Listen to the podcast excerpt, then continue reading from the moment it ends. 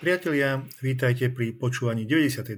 časti podcastu Incident. Je to podcast o kybernetickej bezpečnosti a odvrátenej strane digitálnych technológií, no a tiež o témach úzko súvisiacich. Pravidelne vás upozorňujeme na udalosti, ktoré stoja za povšimnutie, pretože sú buď kritické, to znamená, že týkajú sa širšieho spektra používateľov, a teda aj vás poslucháčov, alebo ponúkajú poučenie. Je totiž, e, myslím si, že lepšie sa poučiť na chybách iných a to zvlášť e, platí v oblasti kybernetickej bezpečnosti. No a ak aj vy považujete vzdelávanie v oblasti kybernetickej bezpečnosti za dôležité, pridajte sa k podporovateľom projektu a informácie o tomto projekte aj o tom, ako nás podporiť, nájdete na www.incident.sk. Tento podcast podporili Checkpoint, Secure Everything, kybernetická bezpečnosť pre digitálne transformovaný svet, v spolupráci so spoločnosťou Asbis, Success Through Focus, no a tiež spoločnosť Intas, partner pre vašu sieťovú bezpečnosť. Ďakujem vám tiež za rady, nápady, myšlienky či pripomienky. Ak máte nejaké ďalšie, kľude nám posielajte a píšte nám na podcast zavináč incident.sk. Ako ste asi zachytili, dneska mám solo. Kasper mi zo zdravotných dôvodov dneska nesekunduje, ale verím, že v 94. časti už by sme mali byť vo dvojici. No a dnešné vzdelávacie okienko je venované bezpečnosti mailovej komunikácie. Čo je mail, ako funguje, aké sú riziká jeho používania, ako ho používať bezpečnejšie a aké sú bezpečnostné, povedzme, best practices, teda odporúčania, tak o tom nebudem rozprávať ja sám, ale pozval som si hostia. Milí poslucháči, dnes sa budeme rozprávať o e-mailoch, o rizikách mailovej komunikácie a tiež o tom, ako bezpečne, teda ak vôbec sa dá bezpečne e-mailom komunikovať. Na mojím hostom je dnes pán Boris Mutina, bezpečnostný analytik, školiteľ, speaker, freelancer, spolupracujúci s viacerými spoločnosťami a tiež expert na mailovú bezpečnosť. Ja som povedal, že spolupracujúci s viacerými spoločnosťami, takže pána Mutinu vítam. Dobrý deň vám prajem. A poprosím vás teda, vymenujte tie spoločnosti, aby som niekto nezabudol. Uh, ono, zase až tak veľa ich nie je. Uh, primárne spolupracujem s českou spoločnosťou Excelo, kde uh, prevádzkujeme službu Virus Free a momentálne ešte spolupracujem aj so švajčiarskou spoločnosťou ISEC.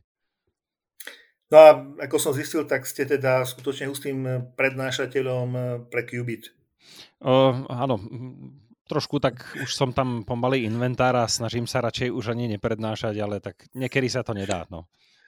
Dobre, možno aj z toho teda nejak vyplýva, že ten e, náš zámer ako podcastu Incident bol správny a pán Mutina je ten správny človek, ktorý by nám teda mohol niektoré veci z oblasti bezpečnosti malej komunikácie objasniť. Takže mailový účet, e, ja hovorím, že sa stáva takou samozrejmosťou ako povedzme účet v banke Účet v banke sa však bojíme, o ten mailový podstatne menej. Takže ako je to vlastne s mailovým účtom? Koľko by sme ich mali mať? Či nám stačí jeden? Alebo či by sme ich mali mať viacej? A na čo si dávať pozor pri vytváraní takejto mailovej služby? No, e, či treba jeden mailový účet alebo viacej, nie je vôbec na škodu mať treba viac mailových účtov a spravidla to súvisí s tým, ako si delíme svoj vlastný život. Ehm, ak máme napríklad v práci jeden mailový účet, ten by sme mali využívať vyslovene na pracovné účely, nemali by sme ho používať na nejaké súkromné veci. Takisto ten, ktorý využívame na naše súkromné veci, tak by sme ho mali využívať vyslovene len na súkromné veci a nepoužívať ho na pracovné účely čo teda je taký jeden z najčastejších eh, nešvárov, ktoré eh, sa nám rozmohli za posledných 15-20 rokov a bohužiaľ veľmi ťažko sa dá uh, tohto nešváru zbaviť. Ono, uh... Lebo ono to je celkom pohodlné mať jeden účet a použiť to na všetko možné. Uh, Ale áno. zrejme nehovoríte len tak, že by sme mali mať viacero, súvisí to zrejme s bezpečnosťou. No uh, samozrejme, ono, uh, ak si zoberiete, že máte svoj súkromný účet, teraz budem hovoriť o súkromných mailových účtoch, uh, tak vlastne ten mailový účet si predstavte ako bránu ku všetkým ostatným službám. Na súkromný mailový účet majú ľudia treba naviazaný Facebook, majú na to naviazaný, uh, ja neviem, Instagram, majú na to naviazaný Netflix, majú na to nadviaz- eh, naviazané všetky možné služby, ktoré v rámci toho online sveta využívajú. Nezriedka im tam chodia výpisy z bank, uh, chodia im tam účty od telekomunikačných spoločností, a tak ďalej a tak ďalej. To znamená, v tom jednom mailovom účte sa zbehne obrovské množstvo informácií o tom človeku a um, áno, na tie súkromné účely mať uh, ten jeden mailový účet je naozaj veľmi pohodlné, aby to nechodilo na 10 rôznych mailových adries, ale ak už chcem využívať mailový účet treba na nejakého fakt koníčka, uh, ktorý je trošičku poviem rovno, treba obvyklý a tak ďalej, tak je dobré vytvoriť si nejaký ten ďalší mailový účet, cez ktorý komunikujem vyslovene len treba so svojou rodinou, prípadne so svojimi blízkymi a nedávam tam tie veci, do ktorých mi chodia treba naozaj účty z, z bank, uh, výpisy z bank a ďalšie iné citlivé informácie. Um, Ak sme teda pri tom, dá sa nejak spomenúť, že o tých služieb, kde sa dá vytvoriť mailový účet, je, obrovské množstvo. Vedeli by ste ak možno poradiť, že ktorý by mohol byť preferovaný, alebo čo skôr využiť, alebo, alebo čo skôr nevyužiť?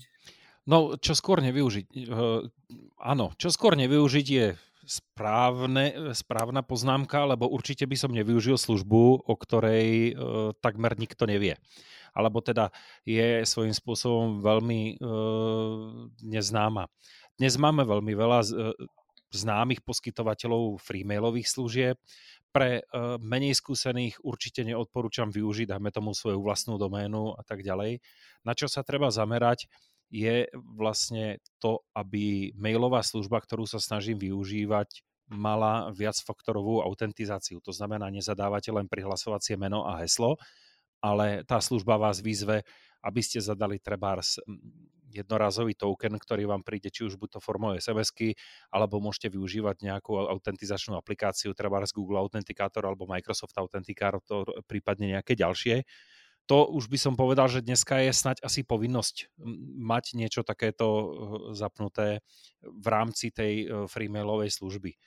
No mhm. samozrejme, že potom Eh, je tam u tých menej známych služieb naozaj problém, že tieto služby to nepodporujú. Spravidla aj ten vývojársky tím nie je taký veľký, aby dokázal tieto veci do tej služby zapracovať a Zatiaľ, čo Google Authenticator a takéto dvojfázové overenia v rámci tých veľkých služieb už máme tu na fakt ako 5 rokov a viacej, tak niektoré sa dostávajú k tomu len teraz, tie menšie.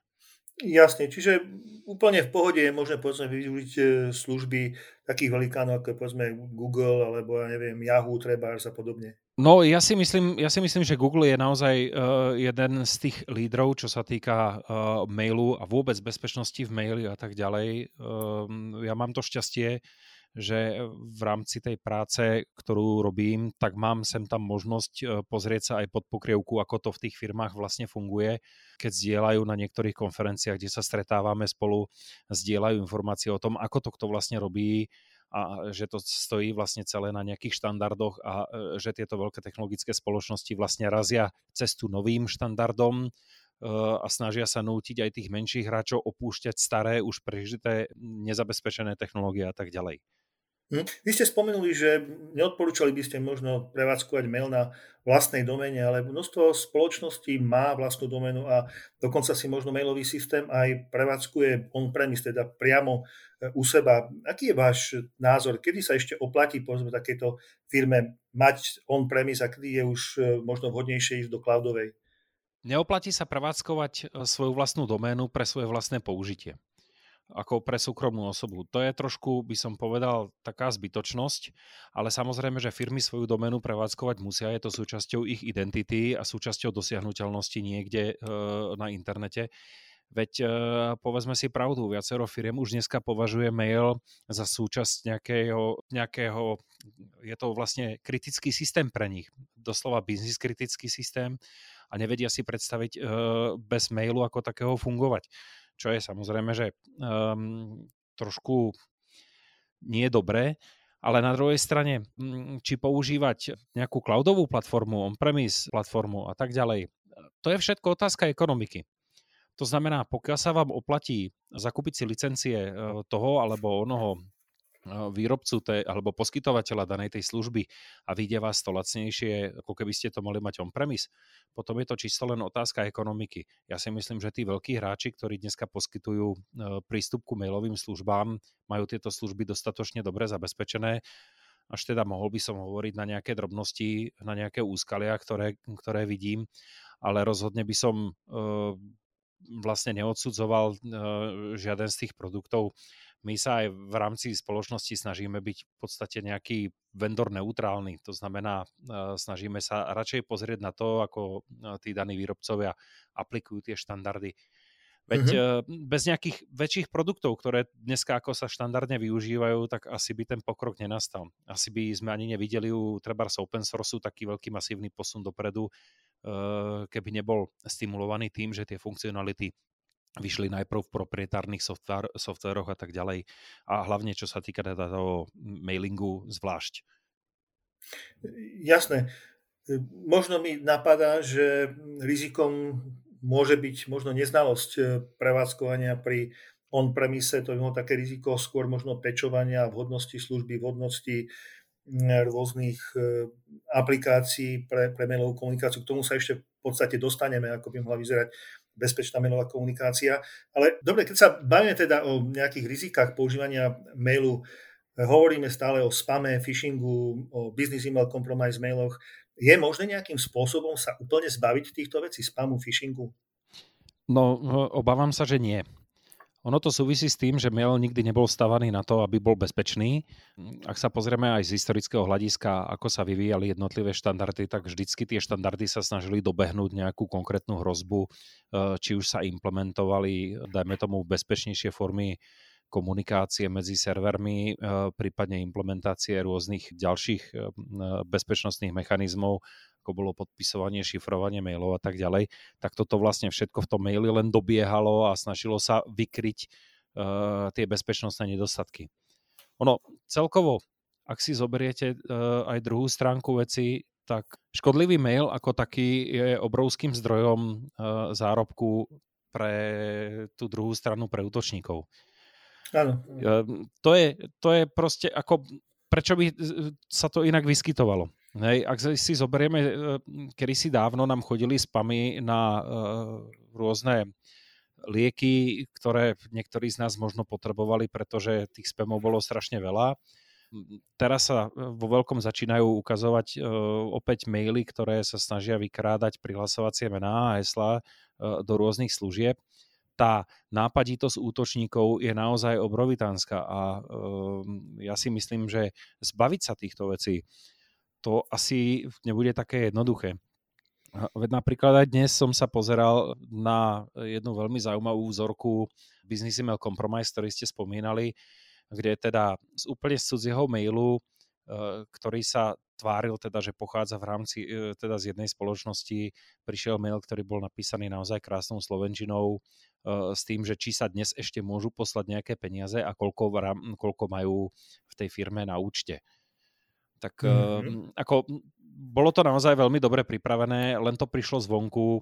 Uh, samozrejme dá sa aj voči takýmto hrozbám nejakým spôsobom brániť. My sme toto konkrétne uh, dielkou útočníka zachytili, pozerali sme sa na to, zanalizovali sme si to, zistili sme, že na tom nie je vlastne nič sofistikované. Bolo to vlastne v podstate veľmi jednoduché.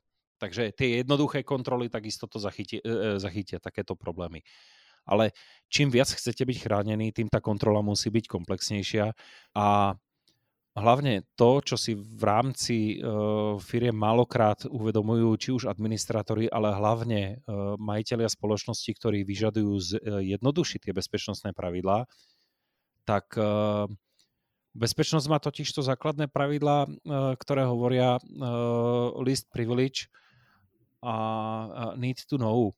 A na, áno, tieto, áno. Na, tieto, na tieto princípy sa dá aplikovať v podstate aj ochrana proti spamu. To znamená uh, aj dostať uh, mail s nejakou obskúrnou prílohou, kde teda bude nejaká spustiteľná Microsoftová binárka zabalená v zipe, uh, môcť to dostať do mailboxu, tak by mal byť svojím spôsobom nejaké privilégium, ktoré by teda človek mať nemal uh, štandarde a ja si skôr myslím, že e, dneska e, sa dokonca opúšťa už aj od takých samozrejmých vecí, ktoré sme kedysi v nejakých tých um, krátko na prelo, po prelome milénia riešili, dajme tomu makrovírusy a tak ďalej, tak všade húfne sa zakazovali makrá, robili sa na to rôzne skripty, prípadne domenové politiky. Dneska máme makra štandardne povolené všade. tak trošku ma to tak ako mrzí, že drvíva väčšina uh, rôznych škodlivých kódov, ktoré prichádzajú cez mail, tak uh, je v klasických dokumentoch schovaná v makrách. A tí no, keby sme boli opustili vlastne to, čo sme sa naučili, čo nás chránilo, tak teraz sme tam vlastne opäť vrátili e, k vyššej rizikovosti, by som povedal. Mňa totiž v súvislosti so spamom mi, mi napadli také, neviem, možno zvrhlé riešenia, či nezapojiť do toho nejaký, povedzme, neviem, machine learning alebo nejakú inú automatizáciu, ktorá by to už dávno je. dokázala no, viacej filtrovať ešte a povedzme, neviem, pri, pri e, phishingu takisto dobre, pokiaľ to nie je ukradnuté vlákno, tak možno viac e, sa zamerať ešte na kontrolu odosielateľa a tak ďalej. No, že, či, či sa toto dá ešte nejakým spôsobom proste posunúť ďalej? Dá, dá a posúva sa to v podstate každý deň.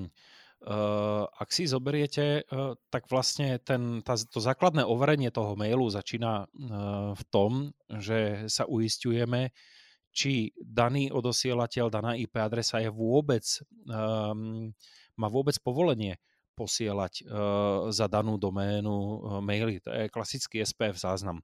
A drvivá väčšina spoločností si ale neuvedomuje, že čím striktnejšie ten SPF záznam nastavíme, tým väčšiu kontrolu môžeme v rámci tej firmy dostať. To znamená, kontrolujeme, odkiaľ nám tečú z firmy informácie len vďaka SPF záznamu. Potom napríklad uh, podpisovanie mailov DEKIM. Niektoré firmy si to dneska nevedia ani len nasadiť a to je jedna veľká chyba. Pretože ten DEKIM podpis, ehm, kde podpisujete každý mail, vám umožní, alebo teda tej protistrane umožní zistiť, či ten mail je naozaj autentický a je správne podpísaný. Samozrejme nerieši to problém, pokiaľ je, e, niekto využije typoskvotingovú doménu a pošle vám takýto mail, ktorý bude aj podpísaný, bude mať, plat, e, bude mať v poriadku SPF aj DKIM, tak tomu sa nevyhnete. A tam už je treba užívateľskú opatrnosť. Viete ten DKIM troška ešte lepšie e, vysvetliť? Uh, áno, uh, je to v podstate veľmi, veľmi, ako by som povedal, jednoduchá technológia, uh, kde... Lebo to podpísanie zrejme je to isté, čo podpísanie pomocou PGP Trebars. Uh, nie, nie, nie. Uh, Dekim, funguje, Dekim funguje v podstate kvázi na princípe, ako by som povedal, server to server. V podstate prvý mm-hmm. server, ktorý dostane, ktorý dostane mail odo mňa, ktorý ja chcem poslať von niekde do sveta, tak uh, pri tom, ako ten mail bude opúšťať uh, perimeter spoločnosti, tak odchádzajúci mailový server, respektíve nejaký smarthost trebárs, zoberie ten mail a podpíše ho.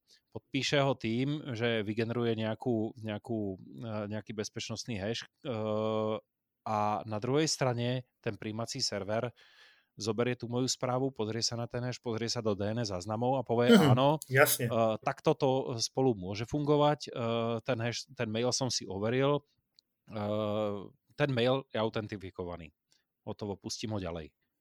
Ako funguje hmm. to, ako veľa takých... Spolupráci vlastne s DNS systémom, jasne. Áno, uh, inak veľa takýchto technológií funguje v spolupráci s DNS systémom, to nie je len SPF Dekim, uh, tam je samozrejme, že aj DMARC, uh, ktorý ale teda neslúži na overovanie mailov, ale slúži na to, aby sme dostávali treba forenzné analytické reporty o tom, kto za našu domenu posiela maily, ale uh, napríklad pri rôznych mailing listoch a tak ďalej, tak uh, môžeme hovoriť o ARCčku, to znamená Authenticated Receiver Chain, kde by sa v praxi to SPF alebo ten DKIM zlomil. Uh, ja neviem, ak treba sledujete nejaké mailing listy typu Debian a, a podobne, Debian Security a tak ďalej, tak uh, oni, oni využívajú technológiu toho, že vlastne uh, ten mail, ktorý vy tam pošlete, tak oni nemôžu rozposlať na všetkých, pretože by automaticky uh-huh. porušili SPF a tak ďalej. Ale využívajú technológiu uh, ARC, Authenticated Receiver Chain, eh, kde sa vlastne eh, potvrdí, že áno, SPF aj DKIM už som overil, môžeš mi veriť a ja ten mail môžem poslať ďalej. To si môžete mm-hmm. pozrieť treba aj v hlavičkách uh, Gmailu. Gmail častokrát tieto veci kontroluje, že či teda ten, to RC je v poriadku. Dobre, skôr sa dostaneme ešte k best practices. Ako by mohla vyzerať bezpečná mailová komunikácia? Už nejaké veci ste teraz naznačili. E, SMTP je vlastne nešifrovaný protokol. Dá sa využiť šifrovaný protokol, dá sa využiť povedzme šifrovanie samotného mailu. Kam sa to môže posunúť? Ako môže ešte vyzerať komunikácia, bola ešte bezpečnejšia v rámci mailu? No, e, moc ďaleko nie, ale tu vás opravím, SMTP komunikácia môže byť šifrovaná. No sa totiž to urobil kedysi dávno štandard, ktorý sa volá SMTP a miesto toho obligátneho hello sa posiela EHLO, ktoré indikuje, že by malo dojsť ku uh, zabezpečenej komunikácii pomocou TLS. Mm-hmm. to, je taká, to je taká malá vychytávka, kedy aj na porte 25 už servere môžu komunikovať spolu prostredníctvom zašifrovanej komunikácie kedy si sa vravelo, alebo teda, e, ak sa pozrieme na zoznam nejakých uh, alokovaných uh, TCP portov, tak ešte nájdeme port 465, na ktorom by teda mala tá komunikácia v TLS-ku bežať, ale to sa využíva veľmi zriedka. Oficiálne to ani alokované možno nie je. Uh, takže naozaj medzi serverami uh, čo môžem povedať, to, čo vidíme u nás, uh, tak vidíme, že stúpa počet serverov, ktoré začínajú komunikovať len TLS-kom. Eh, klesá nám počet serverov, ktoré komunikujú v plaintexte eh, na porte 25. Tu treba povedať ale teda, že port 25 je len na komunikáciu medzi serverami. Eh, tí, ktorí ho používajú vo svojej konfigurácii v spoločnostiach na to, aby im tam ich klienti, ich užívateľia posielali mail a vyžadujú tam autentizáciu a tak ďalej, toto nie je moc dobrá prax. Uh-huh. Takže server to server zabezpečí sa dá. Stúpa nám počet takisto TLS 1.3, čo je naozaj veľmi potešujúce. Uh, opúšťa sa fakt TLS 1.0, 1.1, my už nepodporujeme ani SSL 2, SSL 3, to už dneska podporujú fakt uh, len minimum serverov, to sú naozaj veľmi staré štandardy, ktoré by som radšej ani neraz spomínal, ale bohužiaľ ešte tu na niekde stále sa vyskytujú. No. Jasne, komunikácia medzi klientom a serverom? Komunikácia medzi klientom a serverom je trošku, uh, je trošku uh, jednoduchšia, pretože tam už na SMTP máme uh, zabezpečenie na tzv. submission porte, SMTP submission porte 587, ktorý natívne podporuje TLS. A samozrejme, že aj IMAP, respektíve ak ešte niekto používa POP, e, sa môže používať aj v zabezpečenej verzii na portoch 993, respektíve 995. Ja by som určite neodporúčal využívať uh, nejaké uh, nezabezpečené verzie týchto protokolov, pretože vieme, že niektoré mailové klienty, hlavne také tie staršie, respektíve obskúrnejšie, nie sú schopné sa prepnúť do toho zabezpečeného módu aj keď teda dostanú mm, zo servera direktívu, že hm, poď, poďme sa baviť e, zabezpečenie cez e, Start LS. Hej, to sa niekedy bohužiaľ nedieje. Jasne. No z toho, čo ste povedali, mi vyplýva, že pokiaľ je teda, hm, keď má človek šťastie, je dobrá konfigurácia, tak vlastne od e, klienta k prvému serveru, teda k tomu, na ktorý on umiestní svoj mail a ktorý potom posiela ďalej, plus keď je ďalšia celá komunikácia medzi serverami šifrovaná, lebo je to možné zabezpečiť. A takisto, keď si ten príjimateľ zo svojho servera zoberie šifrovanie, tak v princípe aj samotný mail môže vlastne pretiesť e, šifrovanie. Áno, a môže pretiesť šifrovanie niekoľkokrát. On pretečie šifrovanie pr- e, prvýkrát či medzi klientom alebo serverom, respektíve serverom a serverom, uh, alebo ešte môže pretieť šifrovanie priamo od eh, MUA, to znamená užívateľského klienta, kde užívateľ zvolí si nejaké šifrovanie, eh, ja neviem, PGP, SMIME, respektíve Autocrypt a tak ďalej. A to je podľa všetkého už naozaj to najväčšie zabezpečenie, ktoré môže byť s tým, že ten mail... Ano, ale tam sú možno nevýhody, vám do toho troška skočím, tam sú možno nevýhody, že ľudia nie sú zvyknutí, musia mať určitú štruktúru, musia si možno end-to-end pre každého usera niekde uložiť e, ten jeho verejný kľúč a toto sa ľuďom asi nie veľmi páči, teda tým bežným by som povedal, nie, no, nie security ako. Áno, e, súhlasím teda, že tí bežní užívateľe na toto nie sú zvyknutí a pre nich je, pre nich je naozaj veľmi ťažké um, si niektoré tieto veci nastaviť. Na druhej strane tie technológie nám začínajú uh, uľahčovať život. Veď ak si zoberieme posledné verzie uh, mailového klienta, ako je Thunderbird, uh, Thunderbird sám o sebe spravil obrovský krok ku zabezpečeniu mailov a musím povedať teda, že som bol veľmi milo prekvapený tým, ako sa aj v predchádzajúcich verziách dokázali popasovať uh, ja neviem, s SMIMom alebo s PGPkom oproti teda veľkým mailovým klientom s proprietárnym uzavretým kódom.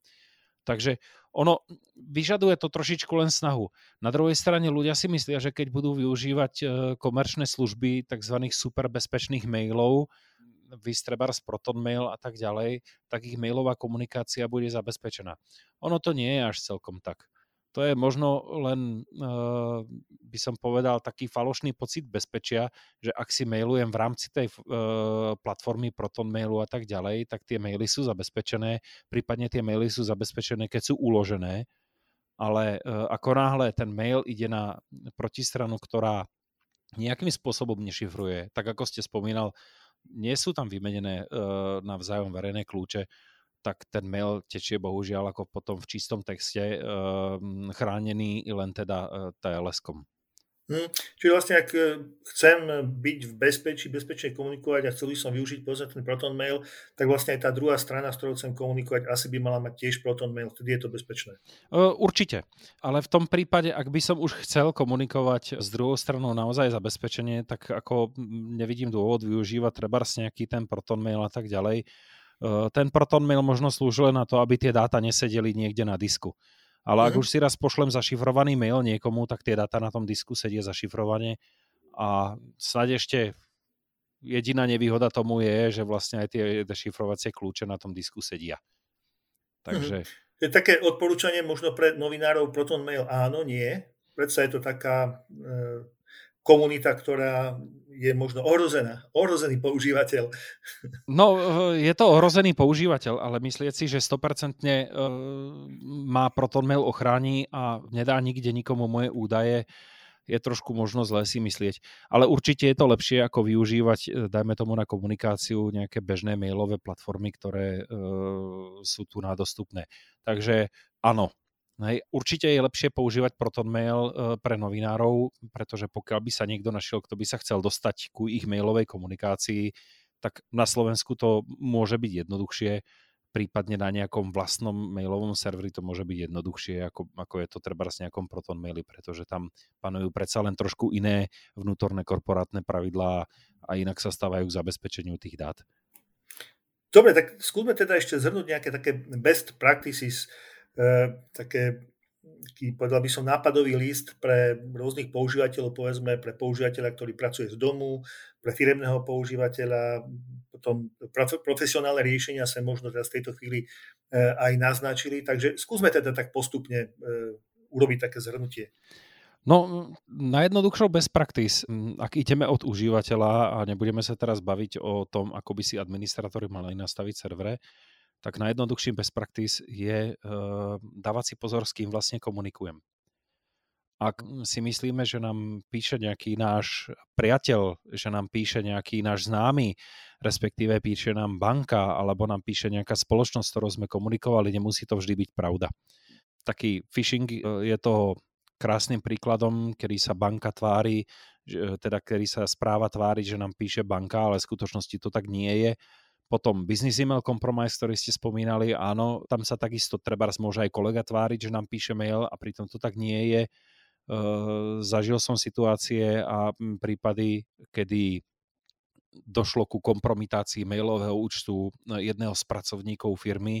Bol to dokonca IT pracovník a ten rozposielal kvázi falošné aktualizácie antivírového produktu a spôsobil infekciu na niekoľkých počítačoch.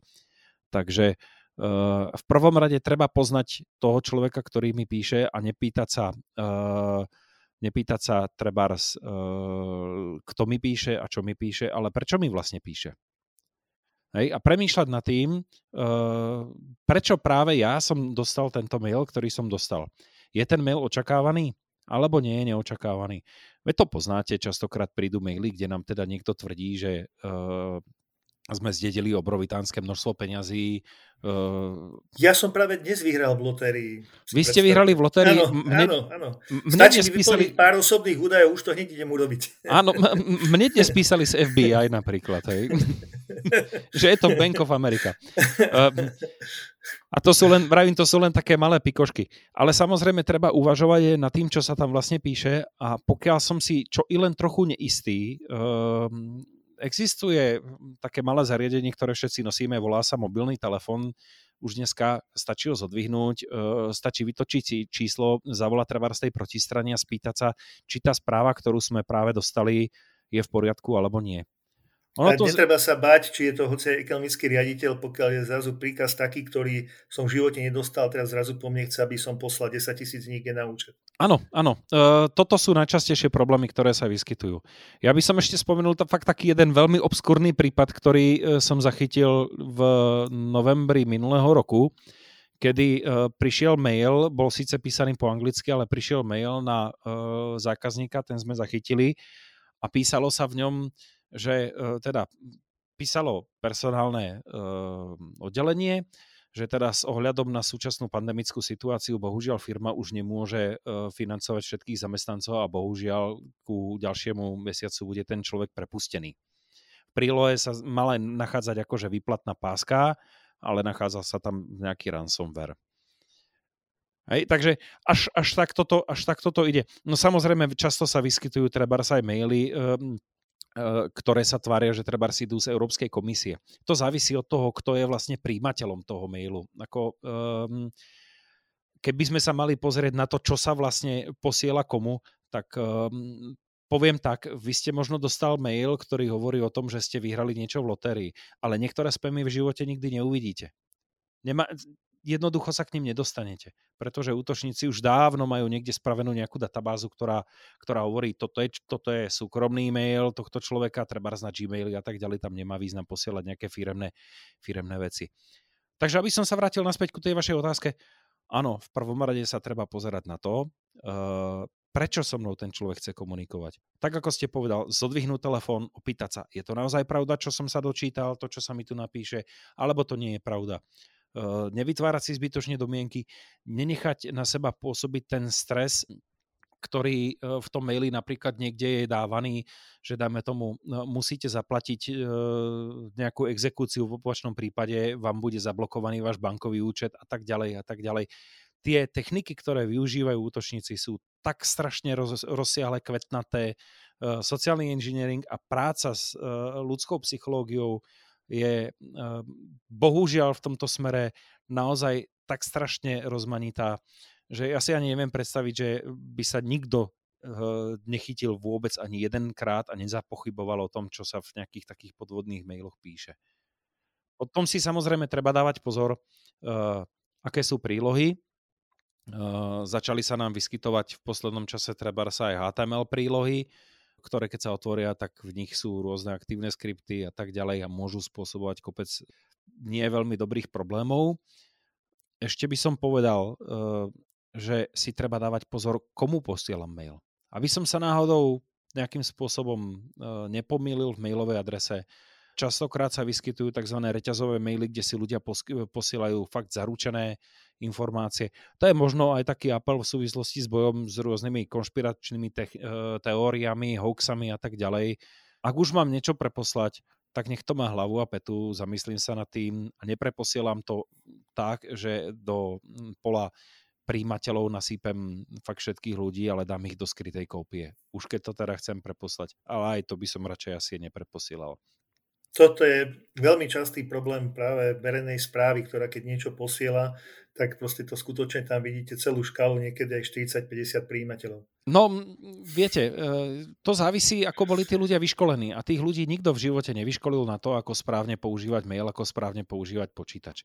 Tí ľudia sú vlastne, by som povedal, samokvasení odborníci na mail a tak to potom aj bohužiaľ vyzerá. Ako, zavinú sa im to ale dávať nemôže, bohužiaľ. Taká možno posledná otázka ten zavináč na oddelenie mena od počítača, to je tu už dávno, niekedy myslím, že od 1972 roku. Nahradí vôbec niečo v budúcnosti mail, alebo, alebo ten mail skôr pôjde k tým smerom tej bezpečnejšej komunikácie, ako sme to e, v rozhovore naznačili? Aký je váš názor?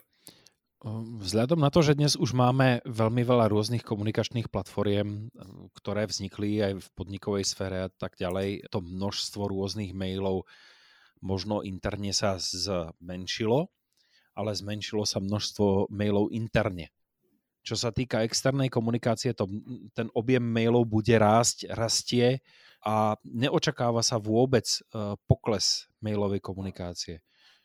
Takže ten znak toho zavináča tu na ešte nejaký čas uvidíme um, a rozhodne neviem o tom, že by boli nejaké snahy nahradiť tento znak, alebo že by vznikal nejaký štandard, ktorý by hovoril o tom, že teda mailová komunikácia ako taká pôjde alebo prejde nejakou evolúciou také niečo bohužiaľ nie je. Vidíme to aj v prípade iných štandardov technických e, v rámci IT, ktoré sa využívajú naozaj dlhé roky a neopúšťajú sa. Sú funkčné, sú zavedené. Zmena toho fungovania e, mailu a e, ako takého by znamenala obrovitánske finančné náklady, veľké úsilie ľudí na to, aby došlo ku zmene tých komunikačných tokov, prenastaviť všetko. Ja si to ani neviem predstaviť vôbec. To, by sa asi, to sa asi možno ani nestane. No ono vlastne tak, ako sme začali, že mail je, dnes má mailový účet každý a ľudia sú na to zvyknutí, tak asi ich naučiť prejsť na iné platformy, ktoré by boli ešte bezpečnejšie, toto by asi neviedlo e, celkom k tomu cieľu, skôr by to možno vyvolalo taký chaos tých e, používateľov. Áno, súhlasím. Na druhej strane ale treba povedať, že v momente, keď prišli tie moderné komunikačné metódy, rôzne tie messengery a tak ďalej, ktoré dneska máme v mobilných telefónoch, tak ja som to zaznamenal úplne na začiatku, keď sa to začalo používať a všimol som si, že to ľudia využívali trebárs aj na pracovné účely, čo sme teda automaticky odmietali a nebolo to nič, s čím by sme boli my ako pracovníci informačnej bezpečnosti e, v súlade, pretože viete, je e, v záujme firmy, aby komunikačné kanály sa využívali len tie, ktoré sú povolené. Je to definované na základe nie len vnútorných politik spoločnosti, ale je to definované aj na základe toho, kde firma je schopná strážiť informácie, ktoré jej z firmy teoreticky môžu unikať. Takže no, využitie ano. práve tých alternatívnych komunikačných kanálov nie je, nie je ani v záujmoch tých spoločností. Myslím si, že kolaboračné nástroje to bude ďalšia zaujímavá téma, ktorú by sme mohli rozobrať. Ja e, by som v tejto chvíli ukončil, chcem sa vám, pán Mutina, poďakovať. Ja ďakujem za pozvanie. No a môjim hosťom bol dnes pán Boris Mutina, bezpečnostný analytik, školiteľ, speaker, freelancer, spolupracujúci s viacerými spoločnosťami a tiež expert na mailovú bezpečnosť. Do počutia. Do počutia. No a opäť sa nám za tie dva týždne toho udialo neurekom a z toho množstva opäť útokov, únikov, zraniteľností, tak vás upozorníme na tie, ktoré sú z nášho pohľadu najdôležitejšie prvej správe sa vrátime k správe, ktorú sme hovorili aj v čísle 92. Hovorili sme tam o chybe v aplikácii Sudo, ktorá umožňuje spúšťať aplikácie pod privilegiami rôznych používateľov, čo je vlastne v poriadku, veď presne na to je tá aplikácia napísaná, aby ste nemuseli byť administrátorom s plnými právami, ak potrebujete vykonať len nejakú činnosť, ktorú je možné vykonať len ako administrátor, respektíve povedzme root v Linuxe alebo v Unix systémoch. No a mm, práve tých sa problém sú dotýkal. Stačilo, že ste mali účet na systéme, hoci aj s tými najnižšími privilegiami a s neužitím chyby ste mohli získať rút práva. No a zasa dostať sa na systém, na ktorom nemáte účet, nie je zase až taká raketová veda. Ak je pre vás systém dôležitý, tak počnúť povedzme implementáciou malwareu po brute force útok na, na hesla sa isto nájde nízko privilegovaný účet, ktorý sa dá hacknúť.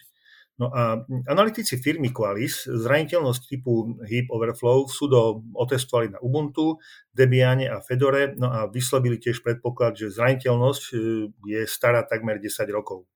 Lenže e, Matthew Hickey, spoluzakladateľ spoločnosti Hacker House, v tweete z 3. februára ukázal, že rovnakú zraniteľnosť má aj sudo aplikácie na macOS e, Big Sur. No a informácia prišla len 3 dní potom, čo Apple vydal posledné security patche v pondelok 1. februára 2021. Apple zatiaľ na otázky z internetu ohľadom rýchlosti záplaty pre eh, Megos Big Sur neodpovedal, no ale je zrejme, že by mal reagovať čo najrýchlejšie. V posledných troch častiach podcastu sme spomínali supply chain attack na spoločnosť SolarWinds. Vracali sme sa k tomu, pretože sa objavovali stále nové varianty, alebo ak chcete kmene malvérov, či skôr teda útočných streamov. No a v 92. sme hovorili, že bol objavený štvrtý kmeň, ktorého spôsob zavlečenia aj, aj dôvod použitia ešte nie je celkom jasný. Je to vlastne kmeň, ktorý dostal názov Raindrop a ktorý má rovnakú funkcionalitu ako Teardrop. No a dnes pridáme informáciu, že mm, okrem problémových pečov produktov Orion, ktoré boli vlastne nakazené malvérom a spôsobili, že po ich aplikáciu zákazníkov SolarWind bola táto nákaza distribuovaná viac ako 18 tisíc zákazníkom, sa v aplikácii Orion aj v aplikácii ServView FTP od SolarWinds našli tri vážne zraniteľnosti. No vlastne sa netreba čudovať, že sa našli, pretože tento software je momentálne pod obrovským drobnohľadom a prechádza zrejme tým, či mal prechádzať štandardne už dávno predtým, teda veľkou bezpečnostnou revíziou. Najvážnejšia chyba s CVE kódom CVE 2021 25275 umožňuje cez Microsoft Message Queue získať prístup k oprávneniam na koncovom systéme. A to až do úrovne správcu s možnosťou vytvárania nových účtov na systéme. No ani ďalšia chyba CVE 2021 25 274 nie je malá, pretože umožňuje neovereným vzdialeným používateľom získať kontrolu nad operačným systémom Windows. No, ako uviedol Karl Ziegel, e, manažer pre správu hrozieb zo spoločnosti Trustwave, ktorá spolupracuje so SolarWinds, v podstate všetky tri chyby majú potenciál úplného ohrozenia Microsoft Windows servera. Takže ak ste používateľmi produktov SolarWinds, plátajte peče by už mali byť k dispozícii. Severná Kórea, správnejšie možno povedané skôr teda štátom Severnou Kóreou sponzorovaná skupina útočníkov, sa zamerala na výskumníkov v oblasti informačnej bezpečnosti. Nie, nejdeme sa opakovať. Ak ste si vypočuli 92, tak áno, hovorili sme o tom práve v 92. A tam sme spomenuli, že niektorí výskumníci sa nechali vlákať do pasce a stačilo im navštíviť web, akože výsledky výskumu, na ktorý odkazovali falošní výskumníci. No a napriek tomu, že mali posledné peče Windows operačného systému, aj poslednú aktualizovanú verziu uh, Google Chrome prehliadača, tak napriek tomu došlo u nich k nákaze. To sa o tom špekulovalo a predpokladalo sa, že Chrome má zrejme nejaký zero day zraniteľnosť, o ktorej sa ešte nevie. No a naozaj 2. februára bola publikovaná verzia 88.0.4324.146. Ja už budem ďalej potom uvádzať len tú poslednú trojčíslicu, alebo teda tie tri číslice 146. E, bola uvedená pre Windows, Mac a Linux, ktorá okrem iných vecí opravovala aj 6 chýb, ktoré boli objavené v rámci programu Bug Bounty, alebo povedzme Reward program pre externých výskumníkov. Jedna chyba bola kritická, aj keď ani Google, ani Microsoft nepotvrdili, či práve táto chyba bola zneužívaná severokorejskými hackermi. Vyzerá, že to by mohlo byť tak. Dá sa oprieť aj o technickú poznámku juhokorejskej kyberbezpečnostnej firmy Enki, ktorá hovorí o neúspešnom pokuse Lazarus skupiny, to je tá štátom sponzorovaná severokorejská útočná skupina. Takže neúspešný pokus útočiť na bezpečnostných výskumníkov podhodením škodlivými MHTML eh, súbormi. No a teraz perlička, pokiaľ ste Google Chrome updateovali na verziu .146 a máte nebodaj komerčný Windows Defender, teda Microsoft Defender Advanced Threat Protection, tak ste mohli zažiť podobnú situáciu a zdesenie ako množstvo iných ľudí. Eh, Windows Defender eh, ATP totiž množstvo súborov z balíčka Google Chrome verzie 146 detekoval ako backdoor trojský kôň s názvom php fanvalek.a. No, prirodzene to vyvolalo veľký rozruch v podnikových prostrediach, najmä po tých problémoch so SolarWinds. No a čakalo sa, respektíve sa čaká, lebo ja som zatiaľ nenašiel žiadne e, vyjadrenie, tak sa čakalo na formálne vyjadrenie spoločnosti Microsoft, aby buď potvrdila, či je to e, pravda, alebo či náhodou teda Defender ATP e, nevyvoláva nejaký falošný poplach. No, vyzerá, že veci sú nakoniec ešte troška ináč. Ak máte e, verziu 146 ako poslednú verziu Chromu, tak rýchlo pečujte na verziu 150. Po verzii 146 totiž existuje zásadná kritická zraniteľnosť, na ktorú už existuje exploit a jeho zneužívanie sa šíri exponenciálne. Jedná sa o problém pretečenia pamäte v JavaScript rendering engine WAIT, teda V8, No a na problém prišiel Matias Beulus 24. januára, teda Fix sa do 146 nedostal, dostal sa teraz do 150 a o probléme Wade sa v čase, keď Defender ATP upozoril na problémy, tak v 146 tá oprava nebola a ATP teda upozoril na problémy 146 Teda už sa vtedy vedelo o tomto probléme, ale ešte nebol opravený. Je teda fakt otázne, že čo Defender signalizoval, či to bol aj problém Defendera alebo nie. No, mimochodom, free verzia Defendera, ktorá je súčasťou každého operačného systému Windows 10, e, nič také nezachytila, nič také teda nedetekovala. Tak či tak, e, finálna správa pre vás nech je, že ak používate Google Chrome prehliadač, tak ho určite upgradeujte na verziu 88.0 4324.150. Čiže nie 146, ale 150 je posledná e, správna bezpečná verzia. No, tento príspevok nech je takým malým poučením alebo pripomenutím toho, že platba výkupného pri napadnutí ransomwareom nevedie k želaným výsledkom alebo nemusí viesť. Už sme rozprávali síce o skupine, ktorá po zaplatení informuje obeď, e, ako sa tam dostali, aby na nich iná skupina nezautočila, čiže aby sa vedeli ochrániť. No ale sú aj skupiny, ktoré kľudne zautočia viackrát po sebe. O obeti, ktorá zaplatila naozaj vysoké výkupné, je to niekde vo výške zhruba 6,5 milióna libier, informuje National Cyber Security Center Spojeného kráľovstva. Neuvádza síce, kto je tá firma, ale jej správanie je ozaj, povedal by som, trestuhodné. Potom, čo zaplatili vysoké výkupné, to je teda hodne, tých 6,5 milióna libier, naozaj aj dostali recovery kľúč. No a on naozaj aj zafungoval, takže relatívne rýchlo obnovili naplno svoju činnosť. No lenže tým začali a tým aj skončili tou obnovou. Úplne rezignovali na identifikáciu, ako k problému došlo čo bolo vlastne vstupným bodom, ako sa to šírilo, čo mohli urobiť preto, aby sa to nezopakovalo. Takže ani nie za dva týždne rovnaký útočník zautočil znova a zase úplne paralizoval celú spoločnosť. Na spoločnosť teda zaplatila aj druhýkrát.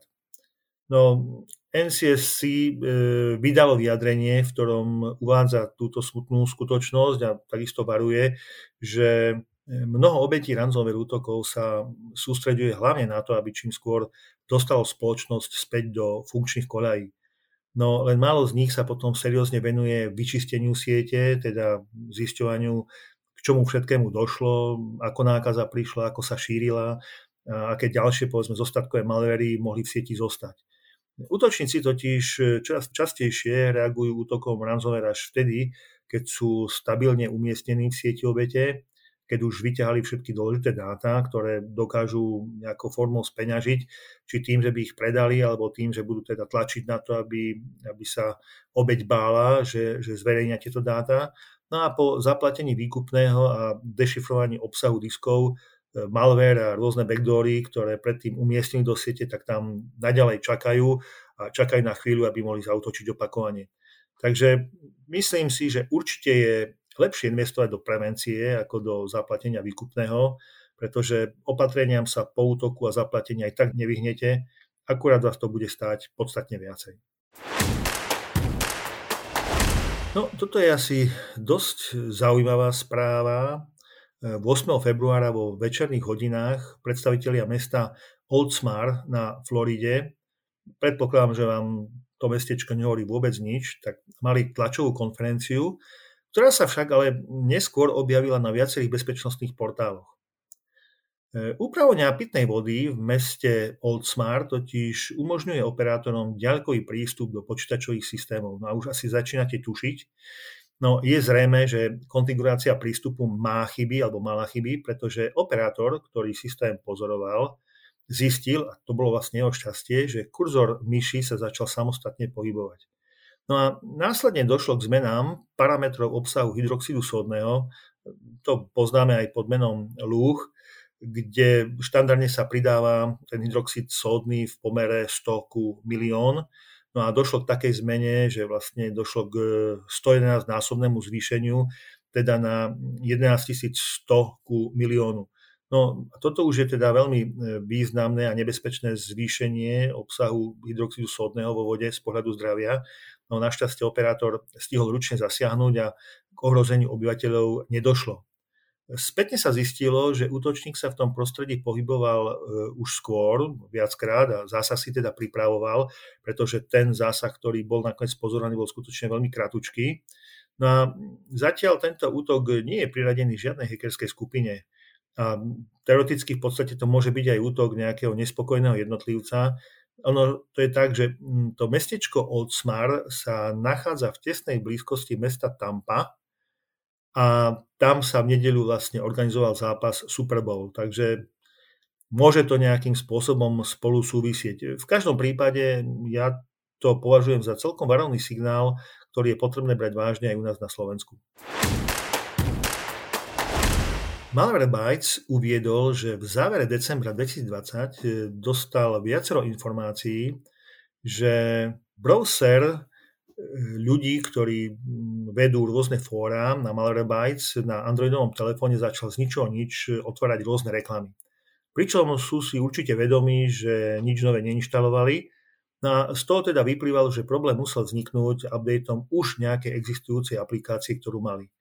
Jeden z členov fóra, mm, ktorých je teda na Malwarebytes dostatok, objavil, že problém spôsobuje aplikácia čítačka QR kódov od spoločnosti Lavabird Ltd. Podľa Google Play má viac ako 10 miliónov stiahnutí a v tejto chvíli už k dispozícii na Google Play nie je. Ak ju máte nainštalovanú, tak vám ju veľmi odporúčame odinštalovať. Vyzerá tak, že aktualizácia, ktorá bola vydaná 4. decembra 2020, zmenila funkcie aplikácie tak, aby bez varovania otvárala reklamu. Množstvo softverov, ktoré sú zdarma, tak e, používajú pri vývoji rôzne vývojové knižnice od tretich strán a vrátanie reklamných knižníc. No a niekedy sa môže stať, že vývojár takéto reklamné knižnici urobí úpravy, aby boli reklamy ešte agresívnejšie a zobrazovali sa častejšie, aby priniesli viacej zisku. No a toto sa stalo vlastne v tomto prípade. Uvedená decembrová aktualizácia bola podpísaná rovnakým bezpečnostným certifikátom, ako bol používaný v minulosti, preto kontrolné mechanizmy zmeny v aplikácii nespozorovali. Navyše problémy sa nezačali prejavovať okamžite, ale s určitým viacdňovým oneskorením, aby si používateľ reklamu a update aplikácie snímača QR kódu žiadnym spôsobom nespájal. Takže ešte raz, ak máte čítačku QR kódu od spoločnosti Lavabir na svojom Androide, odporúčame ju odinštalovať. No a dnes e, mám pre vás na záver jednu zaujímavú, možno až takú sci-fi správu. Špenát síce neobsahuje toľko železa, ako nás presviečal Pepek námorník a spolu s ním aj naši rodičia, ale ukazuje sa, že by mohol posielať varovné či dokonca život zachraňujúce e-maily. No, áno, skutočne e-maily, ak je oblasť zamorená zlúčeninami nitrátov. No, mm, áno, znie to troška úsmevne a sci-fi, ale v podstate nie je za tým nič viac a nič menej ako technológia, ktorá je známa ako tzv. rastlinná nanobionika, ktorá sa zaoberá implementáciou nanotechnológií do systémov rastlín. Aj v tomto prípade špenátové listy obsahujú dvojicu senzorov uhlíkových nanorúrok, z ktorých jedna slúži ako senzor svetielkujúci v oblasti infračerného svetla. Ak rastlina naťaha svojimi koreňmi zložky nitrátov, a tie napríklad e, obsahujú aj našľapné míny, tak tieto nanosnímače začnú vysielať a infračervená kamera signály dokáže zachytiť a potom generuje vlastne varovný signál napríklad mail. Hej. Čiže nie špenát generuje priamo mail, ale takto nepriamo generuje ho samotná kamera. Čiže takýto špenát by teda mohol celkom dobre pomáhať pri odhaľovaní skrytých minových polí. Akurát sa priznám, neviem, či sa to dá aj jesť. No a toto je, priatelia, na dnes všetko. Majte sa všetci bezpečne a tešíme sa na vás pri 94. časti podcastu Incident. Do počutia, priatelia.